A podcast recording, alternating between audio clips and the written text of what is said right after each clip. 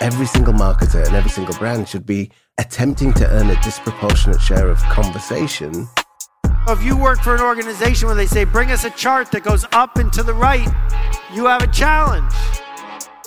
Half the money I spend on advertising is wasted. The trouble is, I don't know which half. I am here to inspire you, to excite you, to motivate you, to transform you, to energize you. Welcome to Demand Gen Visionaries, where every week we bring you the smartest minds in marketing to share their strategies and tactics for building a demand gen machine. This is Ben Wilson, executive producer of Demand Gen Visionaries, and today's guest is Sara Varni, CMO of Twilio. Prior to Twilio, Sara was a standout SVP of marketing with Salesforce. On this episode, Sara dives into what she looks for when building an efficient demand gen team, how marketing and sales can work in harmony, and her perspective on the future of demand gen as teams adapt to new ways of working. Enjoy. Today's episode is brought to you by our friends at qualified.com. If you are a B2B marketer who has always dreamed of knowing when a qualified prospect is on your site and being able to talk to them instantly, now you can. Learn more at qualified.com. And now for today's episode, let's throw it over to your host, Ian Faison. Welcome to Demand Gen Visionaries. I'm Ian Faison, host of Demand Gen Visionaries and CEO at Caspian Studios. We have special guest and fellow dragon, Sara. How's it going? Good. Good to see you guys again. Yeah, great to have you on the show. Okay, so let's get started. What was your first job in demand gen? My first job in demand gen was kind of an accident, to be quite honest. I uh, started off in tech marketing as a product marketer, and I actually worked on the partner team for Salesforce. So I wasn't even a step removed from supporting a sales team. And one of my colleagues at Salesforce got tapped to run an emerging business unit at Salesforce called Desk.com. And she said, You're going to come run marketing for me? And I said, I don't know if I have all the like experience to do that. And she said, Oh, forget it. You're just going to do it. I trust you, whatever. So I was thrown right into the deep end. And I was essentially a mini CMO for this product line. So not only did I uh, inherit demand gen overnight, but I inherited demand gen for a high volume small business team. So right into the deep end of demand gen, uh, you know, a very growth oriented and self service model. And I remember her turning to me. She's someone who swears quite frequently. If you've met this person, and she was like, "How much are we effing spending on SEM?" And I was like, uh, you know, googling like appropriate amounts to spend on B two B businesses for uh, SEM, and like combing through HubSpot and trying to find any uh, guidance I could. It was really sink or swim. I had to learn as quickly as I could. I surrounded myself with people who actually knew what they were doing and had more experience in demand gen and just had to learn the ropes really quickly. What were one of the things that, especially growing up in a product marketing background where you're completely shifting gears in a lot of ways mentally, what were some of the things that when you switched over were the things that were the hardest to really understand? I think from the outside, people might assume that demand gen is 100% science, that you should hire a team full of spreadsheet jockeys and just have them, you know, crunching numbers and, and hire a bunch of ex Wall Street analysts. And I actually think that's the wrong approach. So coming into the role, I learned quickly that it's really a mix of art and science. And you really need to make sure that you are building the healthiest funnel long term. And that's a mix of short term wins that are really easy to quantify and that you can instantly see in a spreadsheet and measure year over year and have very clear pipe to spend. And then it's also a mix of awareness tactics that are not perfectly simple to align attribution to. And it takes a little bit more faith in the system to make sure that you are not just thinking about the short term wins and the immediate pipeline you can feed sales, but also how are you getting people to your website? How are you getting them to engage over a longer period of time? Um, because ultimately that'll build a much healthier funnel. Let's get to our first segment, the trust tree. So, this is where we feel honest and trusted, and you can share your deepest, darkest demand gen secrets. With the knowledge you've been given, you are now on the inside of what I like to call the circle of trust. What I thought we were in the trust tree with in the nest, are we not? No, no. Yeah. No, I signed up for this. Yeah. So uh, you did, unfortunately, unfortunately for our listeners. So, what would you say is your like demand gen strategy as CMO at Twilio? So I think it goes back to finding that right balance between awareness and shorter term wins. You're always, uh, at least at Twilio, we serve all different segments of the market from a one to two person startup to the largest Fortune 500 companies in the world. And so with that, I need to make sure that I've got the right balance of campaigns and activity that aligns to those segments. And then I also need to make sure that I have that right cut between the things that are going to pay off in the short term. Maybe that's Google SEM with more of the long term plays. What are our organic content strategy? What are the events that we want to attend? that might be more industry focused and not explicitly, you know, Twilio focused to build more of a brand over a, a, longer period of time. So I'm always trying to make sure that when I'm thinking about allocating my budget, that I'm not over rotated um, towards any one of those elements too far, and that we're we're building the healthiest funnel that we can long term. So how do you structure your team to go after your accounts? So we have, as part of the Twilio marketing org, we have the benefit of really getting to see everything nose to tail. So we've got our demand gen function underneath us, and they're they're primarily focused with how do we get people initially interested to sign up, and then we actually have a separate growth team that's focused on sign up to a meaningful amount of conversion. So spending a certain amount, uh, getting to a certain threshold of spend on Twilio. So we actually have those as two separate teams. We also have the developer evangelism team as part of the Twilio marketing team, which I think is super critical for Twilio because we're such a developer centric company. Ask your developer. Ask your developer. That's right. That is our long-standing uh, tagline and something that we definitely live true to every day. And so I think having those functions all working together is really important because we're really close to the developer evangelists in terms of what topics are going to be the most relevant at the top of funnel and pull people in. What are the activities we can get to pull people further to a conversation with us and actually start engaging with our account team. And then ultimately, how can we prep them with the tutorials and the documentation to actually get their projects off the ground? And so being able to have all those functions working together in one marketing org, I think has been really critical to our success. So in terms of your demand gen function, do you think that like you know one of the things is you know kind of those breaking down of silos and things like that. Do you feel like there's something that you do that allows you to be a little more integrated and not have it be kind of like standalone siloed from the other parts of the marketing work I'd love to answer that question in the context of COVID. I think it's actually been really interesting to see how all the groups have come together. I think in the wake of COVID, it's been apparently clear what use cases are going to be most relevant for Twilio and our customer base right now. And so we meet biweekly with a team across the different functions I talked about before. So demand gen, growth, our developer evangelism team, our product marketers, and we're saying, all right, for these use cases, do we have the like why you should be thinking about this use case so that our product manager or a line of business buyer knows why they should be interested in it. And then do we have the actually how you do it? Like how all right we've decided that this is an important use case for the company. Now i need to give my developers the tools to actually go build it. And so i think in making sure that we are looking at use cases from top to bottom we're able to drive a heavier level of engagement and ultimately conversion in our customer base.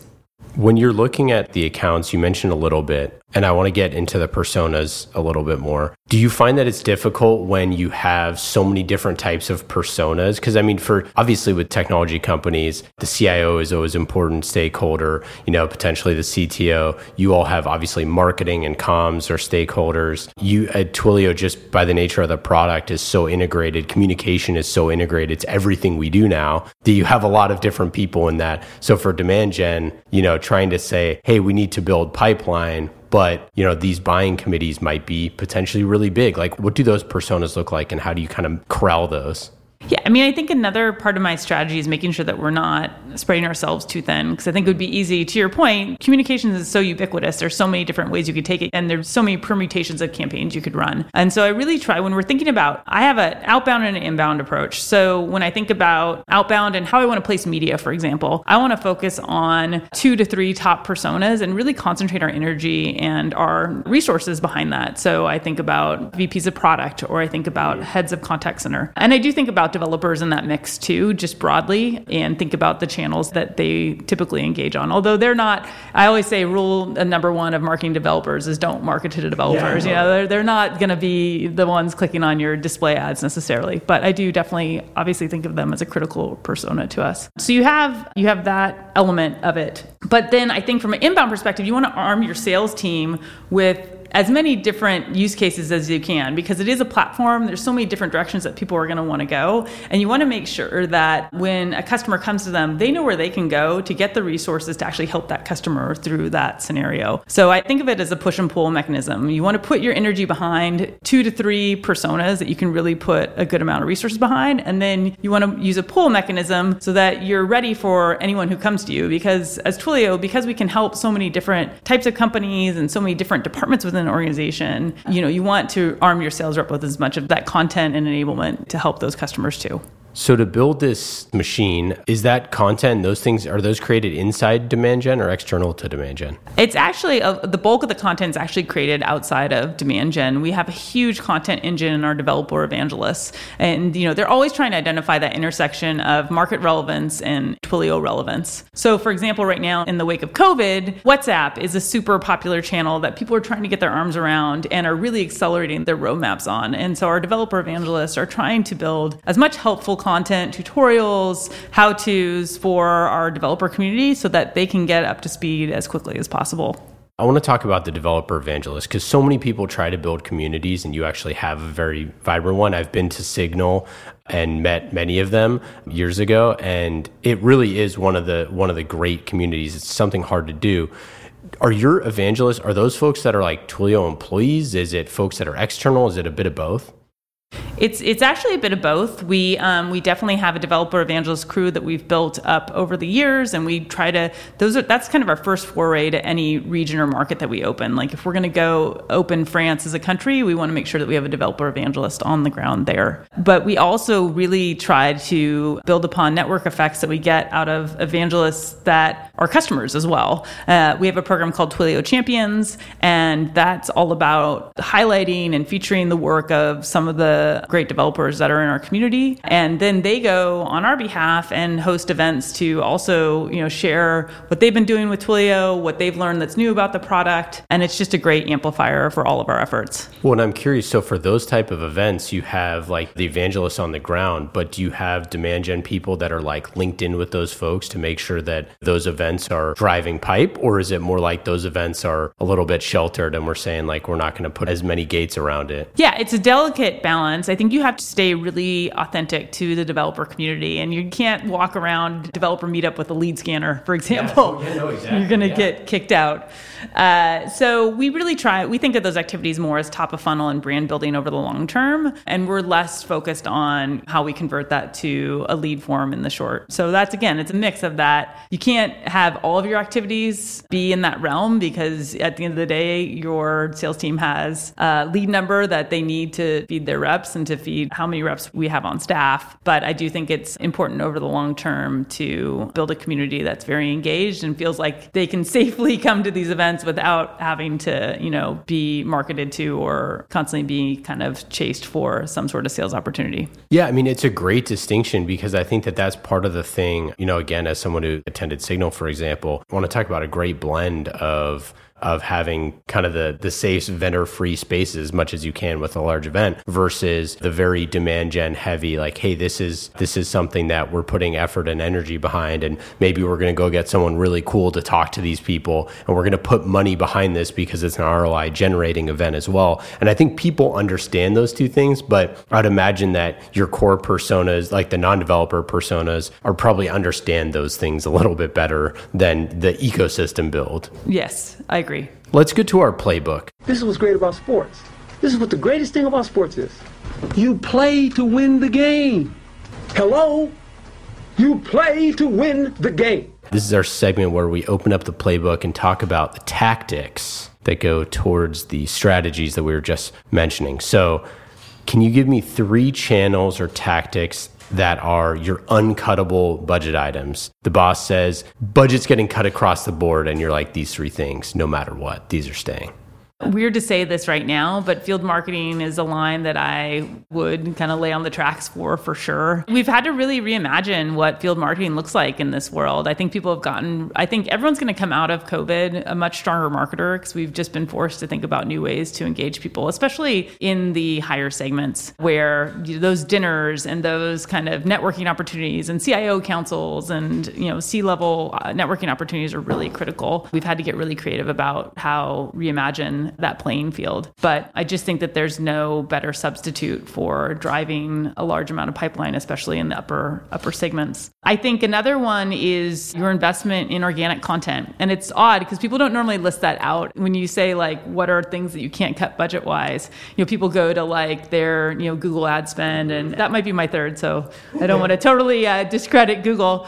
But I don't know that people always include organic as a, a budget line item, but that's definitely a resource. You, you, need to fund the team, you need to fund the writers, you need to be committed to constantly looking at how you're performing from an SEO perspective. And, you know, we've seen in the wake of COVID, I think we've seen some work that the investment that we've made over the last couple of years really pay off as people have started to search for things that might have been in the, the longer tail of our SEO criteria, but there are things that are hyper relevant right now. And so that investment in you know making sure that we've got coverage for a broad surface area of use cases is, is really paying off and something that I want to continue to invest in. And then I think the third is, you know, I think there are some tried and true paid channels. I think that there are, although I've been you know talking a lot about the long game, making sure that you've got the right awareness play for the long haul, there are very easy low hanging fruit. Google SEM is always kind of a go to if you just need to. If you get uh, you know an of quarter influx of money, you know that's an easy place to to go and make sure that you're going to have a guaranteed amount of SQLs in return for that. So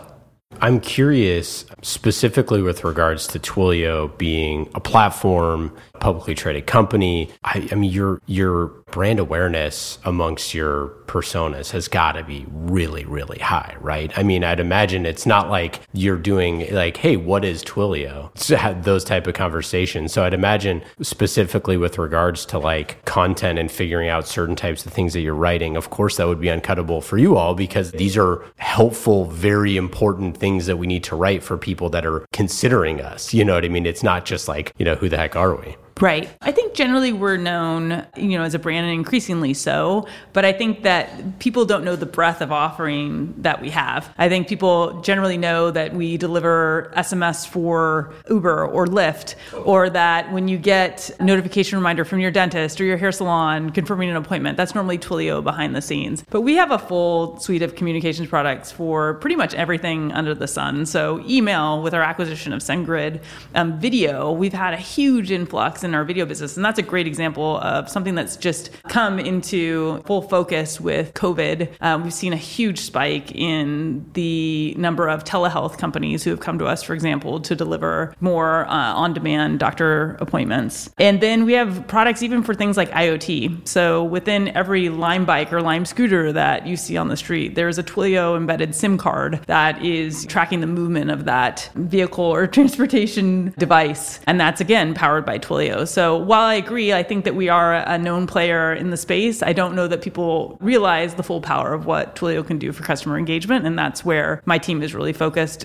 uh, especially from an organic content perspective, to make sure that when someone's trying to embed video in their app, it's obvious that we're a key player to do that. You mentioned the field marketing events and how those are changing. And that's, you know, your number one or top three uncuttable budget item. I think a lot of people that felt like, especially pre COVID, that it's like, this is a bread and butter thing for us because we know the plays, we know how to do it, and we know exactly how this builds a relationship that's closer to sales. We know the people that attended. We know the topic that was discussed. We can put them in a spreadsheet and we can give that to sales and say, go after it as that changes to digital events, as that changes to different sort of things, and as sales doesn't have the, oh, I talked to her at this event, um, which gives them that warm and fuzzy, those things change. How do you think that that changes the relationship with sales to deliver that pipeline number? Yeah, it's a really interesting question. I think that I have noticed, and this is no discredit to my sales team, we've got a great relationship and we we have the mentality that we're not so hyper focused on what's marketing source and sales source. We're focused on what's our overall pipeline goal and how do we get to it together. But I do think, just to what you said, when you're not having to meet someone at the event yourself or get them to their seat or you know introduce them to someone personally, sometimes sales feels removed from that process and doesn't honestly know how they can help to drive registration. So I think some of that burden in this digital world, we're removing a lot of our face-to-face events to digital platforms. The the burden does come on marketing to get you know virtual butts and seats, uh, which is a different dynamic. And so we're trying to think of other ways to incent sales to have that same level of focus and attention that they would if they had to go show up at the Mortons down the street and you know shake the customer's hand. But I don't know that we've completely nailed that down yet. Well, and I think a lot of the times those events are about, you know, the salesperson getting in the three sentences that they wanted to get in or the one or two questions that they got to ask. And I think that that's the big difference is like a lot of these people, you know, everybody's really busy and Sales just wants to know, like, hey, did you know we have a video product, for example? That's the one question that that sales rep is going into that of like, hey, we did this event. I need to meet this person and ask them if they if they know this so that I can get confirmation on that. And it kind of goes back to like what demand gen is, is like creating demand. So now as a marketing team, you have to think about how do we make sure that the questions that sales wanted to know are being brought up in a way that we can like acknowledge that they heard it, right? Not just that we spewed it into the ether and hope that they were listening or whatever. Like, how do we get confirmation that we're getting answers to this so that they want to learn more about it and, you know, schedule a sales call? And that's a harder proposition. One thing that I found that's key is that, especially for the executive events, you keep them small and intimate so that you can keep better track of that conversation and more people are engaged. I think the larger those events are, the easier it is to, as a participant, to get distracted, check your email, do whatever, because you don't feel that responsibility to keep the conversation going. You couldn't sit at a dinner table and, you know, just, I mean, some people do this, but you be a lot ruder to sit there and be on your phone. Whereas, you know, when you're, when you're behind a Zoom screen or you're behind your monitor, like you can get away with more of that. You want to make sure that people feel the pressure that they might be cold called on, that they're going to, you, you, you want to create a good environment, right? Like I don't I don't want to revisit my MBA days where I was like nervous I hadn't, you know, read the brief the day before, but it's much easier for people to check out of these things. And so you have to think about ways to constantly keep them engaged think about ways to you need a good moderator too for these to make sure that they're not letting any one person monopolize the conversation. And so i think that you can't just lift and shift the environment that you used in face-to-face events and programs. You've really got to think about how you create the most engaging you know digital experience yeah, one of the things that specifically with those like small batch events, I think that a lot of marketers often miss is like trying to control the narrative so much and not leave the serendipity. I think a lot of marketers don't realize that, especially if they're marketing to like senior leaders, they're doing this anyways. They have private chat groups. They have private groups of meetings where they're meeting with peers already. They were doing this during COVID, whether or not you were helping plan them or not. So to be able to plan something for them, you need to figure out how does this thing provide the value and be able to stay away a little bit, but also control the conversation. Again, that's a hard thing to do. Yeah, I think you basically want to be the kindling for that conversation and then let it take off from there. I think there's no better way. I found so much benefit in bringing customers and prospects together. I think some people hesitate from that because they're nervous that, you know, a customer is um, going to say the wrong thing. But more often than not, if a customer is going to attend one of your events to do that, they're going to tell them all the great things about their product, why they're committed to it. And there's no better selling vehicle than that. I feel the exact same way. Why are people so nervous about that? I hear that all the time. Why is that? I don't know. I think that people are nervous that the good and the bad would come out. But if you think about someone that's going to show up for an event, that's going to take time out of their personal life to come attend an event on your behalf, and they're uh, a decision maker, they're going to be proud of the technology decision they made, and they're going to share that with your prospects. I, I think nine times out of 10, that's what happens. I've, I've rarely seen that go the other way. And even if they do bring up something that they're not working, it's like at least the person has a heads up of like, hey, this is, I'm getting the ground truth. They said implementation would take take, you know, two weeks and it took six. FYI, plan that into your planning cycle. Right. Exactly. And then you're getting someone other than sales or marketing that's telling you those things. You know, one of the things that obviously we are very cognizant of here, we're sitting in the qualified.com studio and they're the sponsor of this podcast, but with one of the pieces being really important is obviously your website because you're driving traffic and you're trying to have conversations. And one of the things that you talked about was how You don't want to be the the sales team that's just constantly, you know, getting back in after the event, hounding them for the 15 minute are we a fit call or whatever. But if that person immediately after that event is going to your website and wants to talk to someone in real time, like what a great opportunity now to have that conversation in real time rather than you know, hey, they have a 30 minute block after this meeting and they're just going to go check out the product right now. Let's talk to them on the site, you know? Absolutely. I mean, I think your website is, I think of my website as a window into our brand. And I think that that takes different dimensions. I think it's a conversion vehicle for these scenarios you just laid out. You, someone goes to an event, they come online. You want to know everything you can about them so that you're engaging them in a very contextual and appropriate way, that, you know, you're not treating them as a stranger or just sending them to some ebook from 2006 and getting them to, you know, go just fill out the lead form. So I think more and more so it's really important to build a really engaging website. But I also think you have to make sure that you're not over rotated only on optimization of your website and also thinking about what purpose does it serve from a brand perspective. I think if you only had the, especially if you're marketing to all segments, if you're just focused on SMB and your self-service model, like sure, you should be focused on optimization till the cows come home. But if you are a company like Twilio that is trying to sell to all segments, you also need to think about what are the customer stories I'm telling on my site? How does my annual user conference, if it were live or even digital, how is that showing up on the website? And those are things that aren't necessarily, again, going to show up in the spreadsheet tomorrow, but they're super important for your brand. And if you're trying to sell to the Fortune 500 and they come to your site and only see rinky dink companies or, or people that they can't associate with, that might be the only chance you get. And so I think you've got to think about, again, that balance of what's the long term strategy for this property versus the short term need when it comes to leads. And especially tying those into the things that we've talked about, which is like if we just spent all this time and effort to have this particular person on this private six person whiskey and wine digital tasting, when they come to the site, we should know who the heck they are and be able to talk to them and not the alternative, which is like treat them like an SMB customer that's coming to the site. And again, not that the SMB customers is very important as well, but like what they're looking to do as a person who just found it clicking on a, uh, uh, Uh, on a Google ad or something is just a totally different thing. I think we've had to reimagine what high touch looks like for a digital world now. And so that kind of personalization and being able to identify who's coming into your site, where they came from is super critical and can be the difference between them moving further down the funnel or not. Do you have a favorite demand gen campaign? And we can go back to the Salesforce days, we can talk some Twilio stuff, whatever you want, favorite campaigns.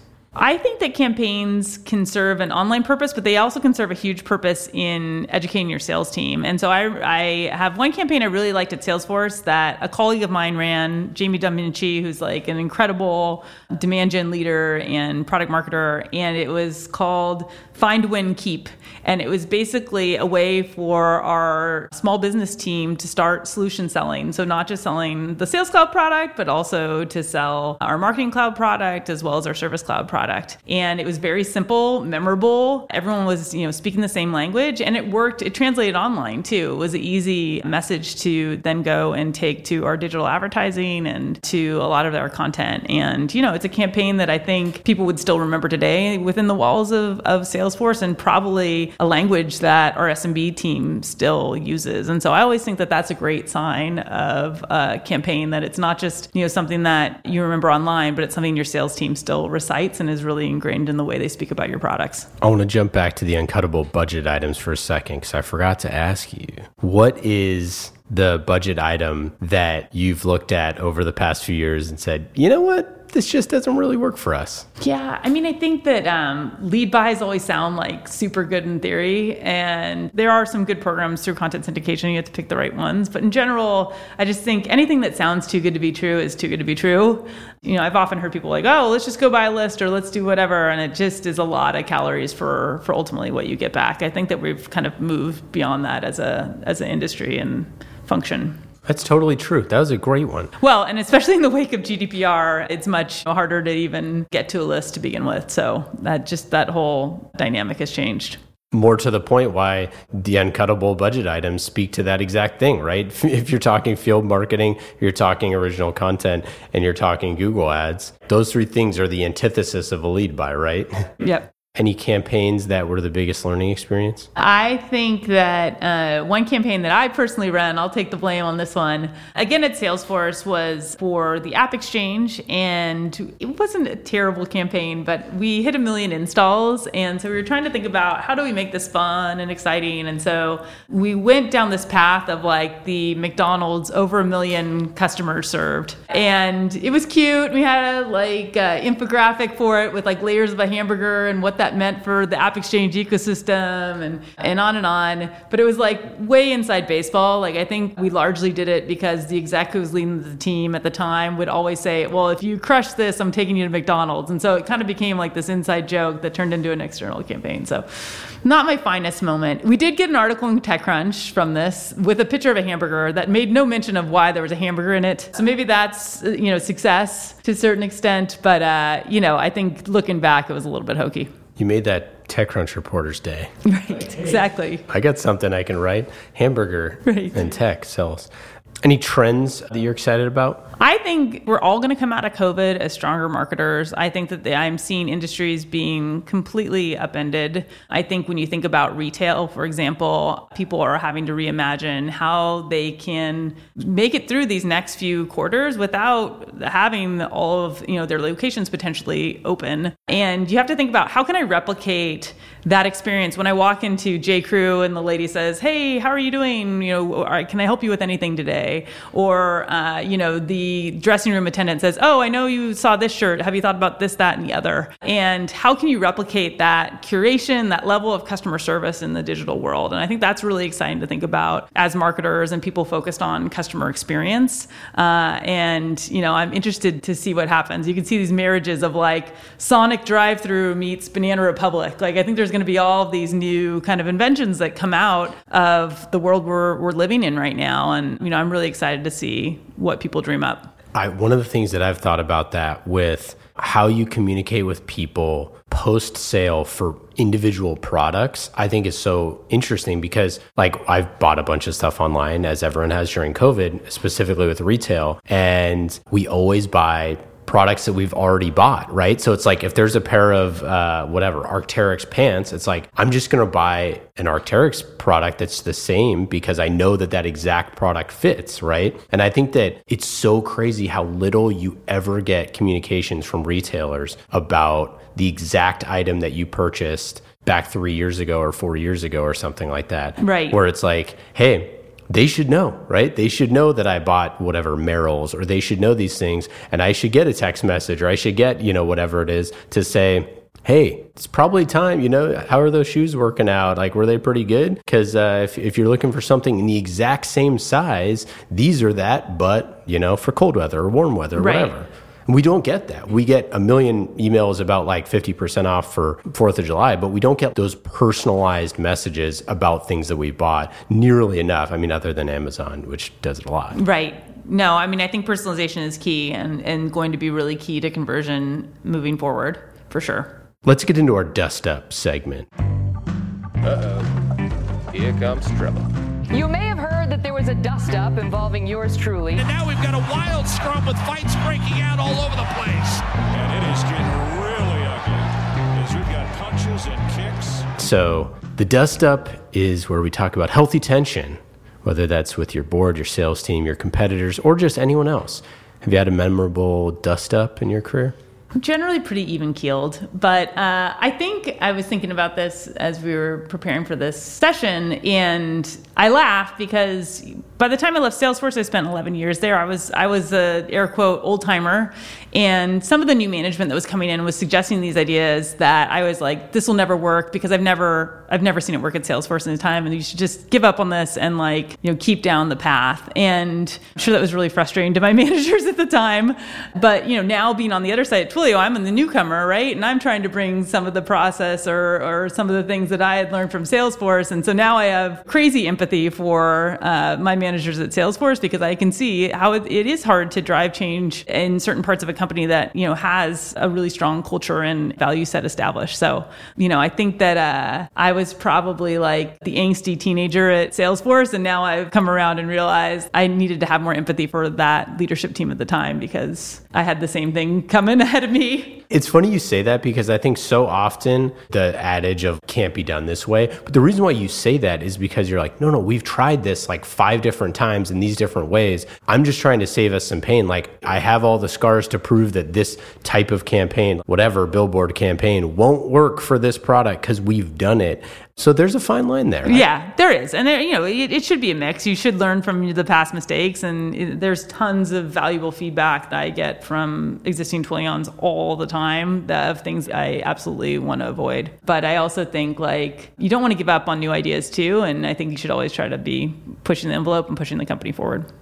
You mentioned a little bit about having the single source of truth with sales that we're just, we're not going to get into the weeds about sourcing this, sourcing that, sales versus marketing, all that stuff. So I'm curious, how do you get measured? How do you work with sales to develop that kind of single source of truth? So I work really closely with our sales team, and one thing that I encourage, especially my demand gen team, to do is to get on calls to um, really get as close to the sales process as they can, so that they're not building campaigns or activities in some ivory tower and just you know throwing it over the fence and, and expecting sales to adopt it. So that's really key to us having a good relationship. We're not going to be like knives out about sales source versus marketing source. We absolutely do measure it and make, and we have targets that are very focused on who's contributing to what, but but we also want to make sure that we are not taking away funds or accelerating programs that aren't really driving the right impact. And so we take a really close look at, all right, even though this lead might show up as sales sourced, they, uh, you know, started off by, they started off as a developer sign up and then they went to three events and then they downloaded four white papers and then they did X, Y, and Z. And so we try to look at the full picture of our customer to make sure that we're continually investing in the right things and not just relying on how, you know, the last touch, first touch model or anything like that to explicitly determine how we'll spend moving forward. Yeah, I think the last touch, first touch is, is a great example of how things are changing. It's so much more, you know, we always talk about the customer journey, but it really is a journey now. And when you have a platform like Twilio where you talked about so many different products and things like that, it really is a journey because it's not just about buying one thing. It's about, hey, what are other products that they could be using? So therefore, you know, just landing that initial uh, them as a customer, the new logo kind of mindset is not really that helpful if you don't have the resources behind, hey, let's empower this person. Let's get this customer story to figure out how we can tell this and how we can help them along the way.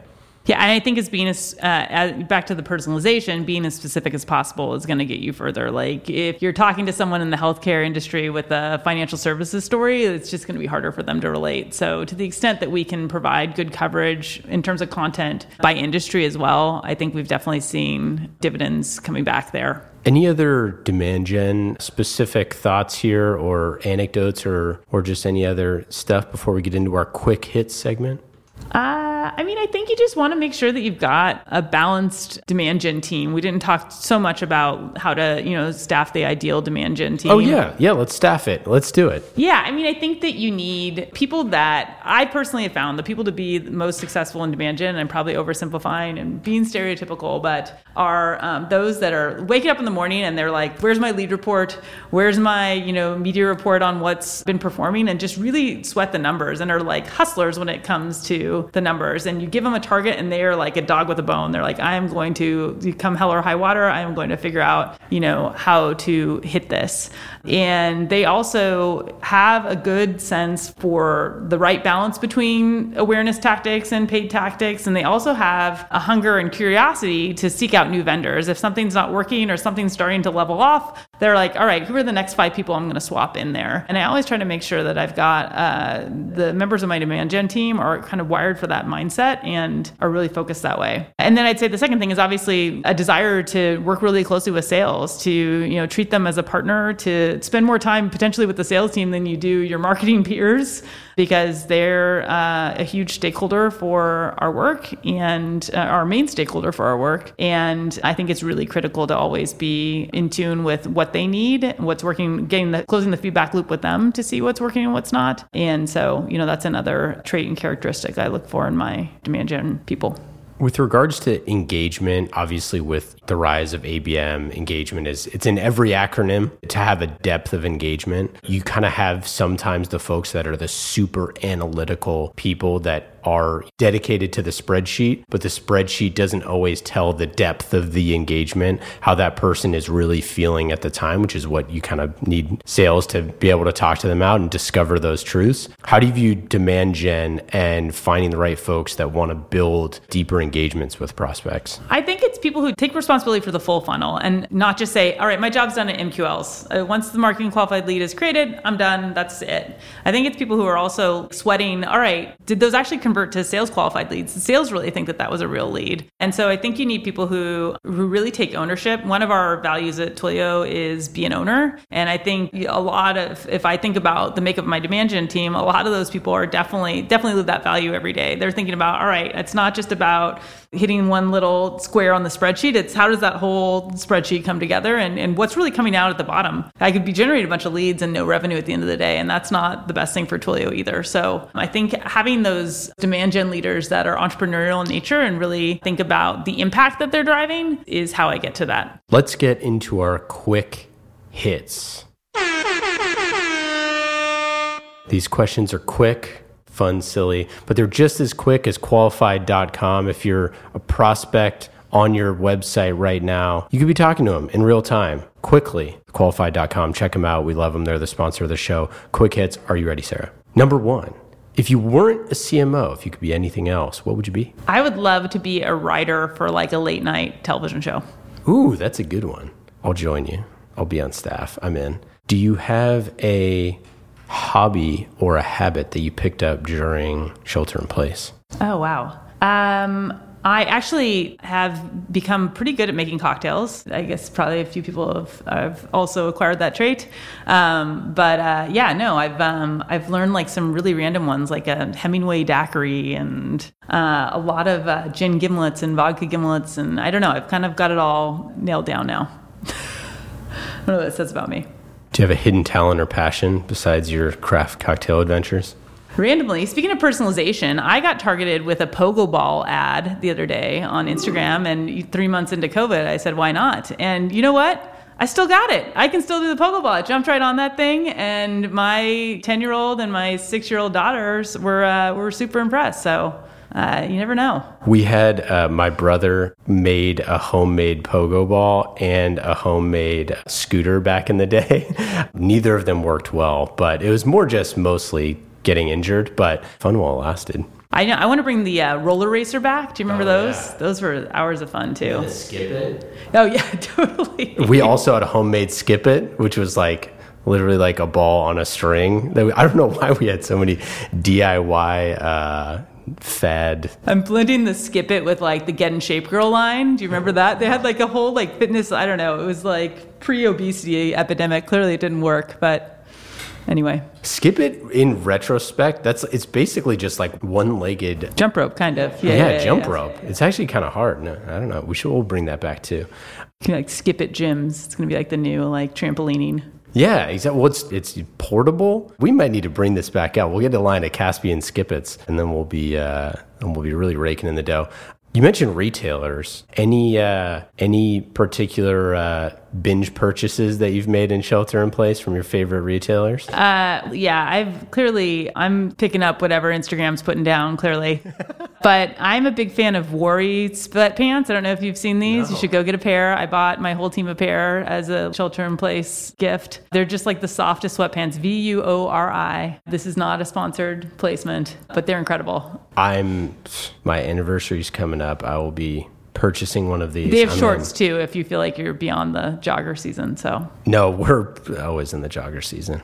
What piece of advice would you give to a CMO or a first time CMO to help fix their demand gen strategy? Uh, I think just you know get under the hood as quickly as you can. Go look at your funnel top to bottom, figure out where your biggest levers are and where you can have the most impact. And then get in front of your sales team as quickly as possible, especially if you're not just 100% a self serve model. I think you want to go out on a sales call, listen to some inbound sales calls just to hear what your sales team's up against. And I think you'll just be, that will accelerate your learning much, much faster than almost anything you could do.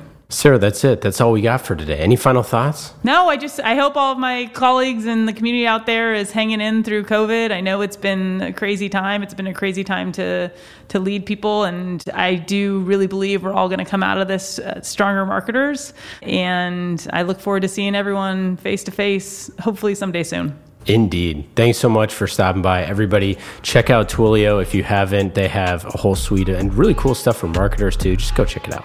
Twilio's the best. Thanks, Sara. Yeah, thank you. Demand Gen Visionaries is brought to you by our friends at qualified.com, a conversational marketing company that's on a mission to transform the way B2B companies sell. Go to qualified.com to learn more.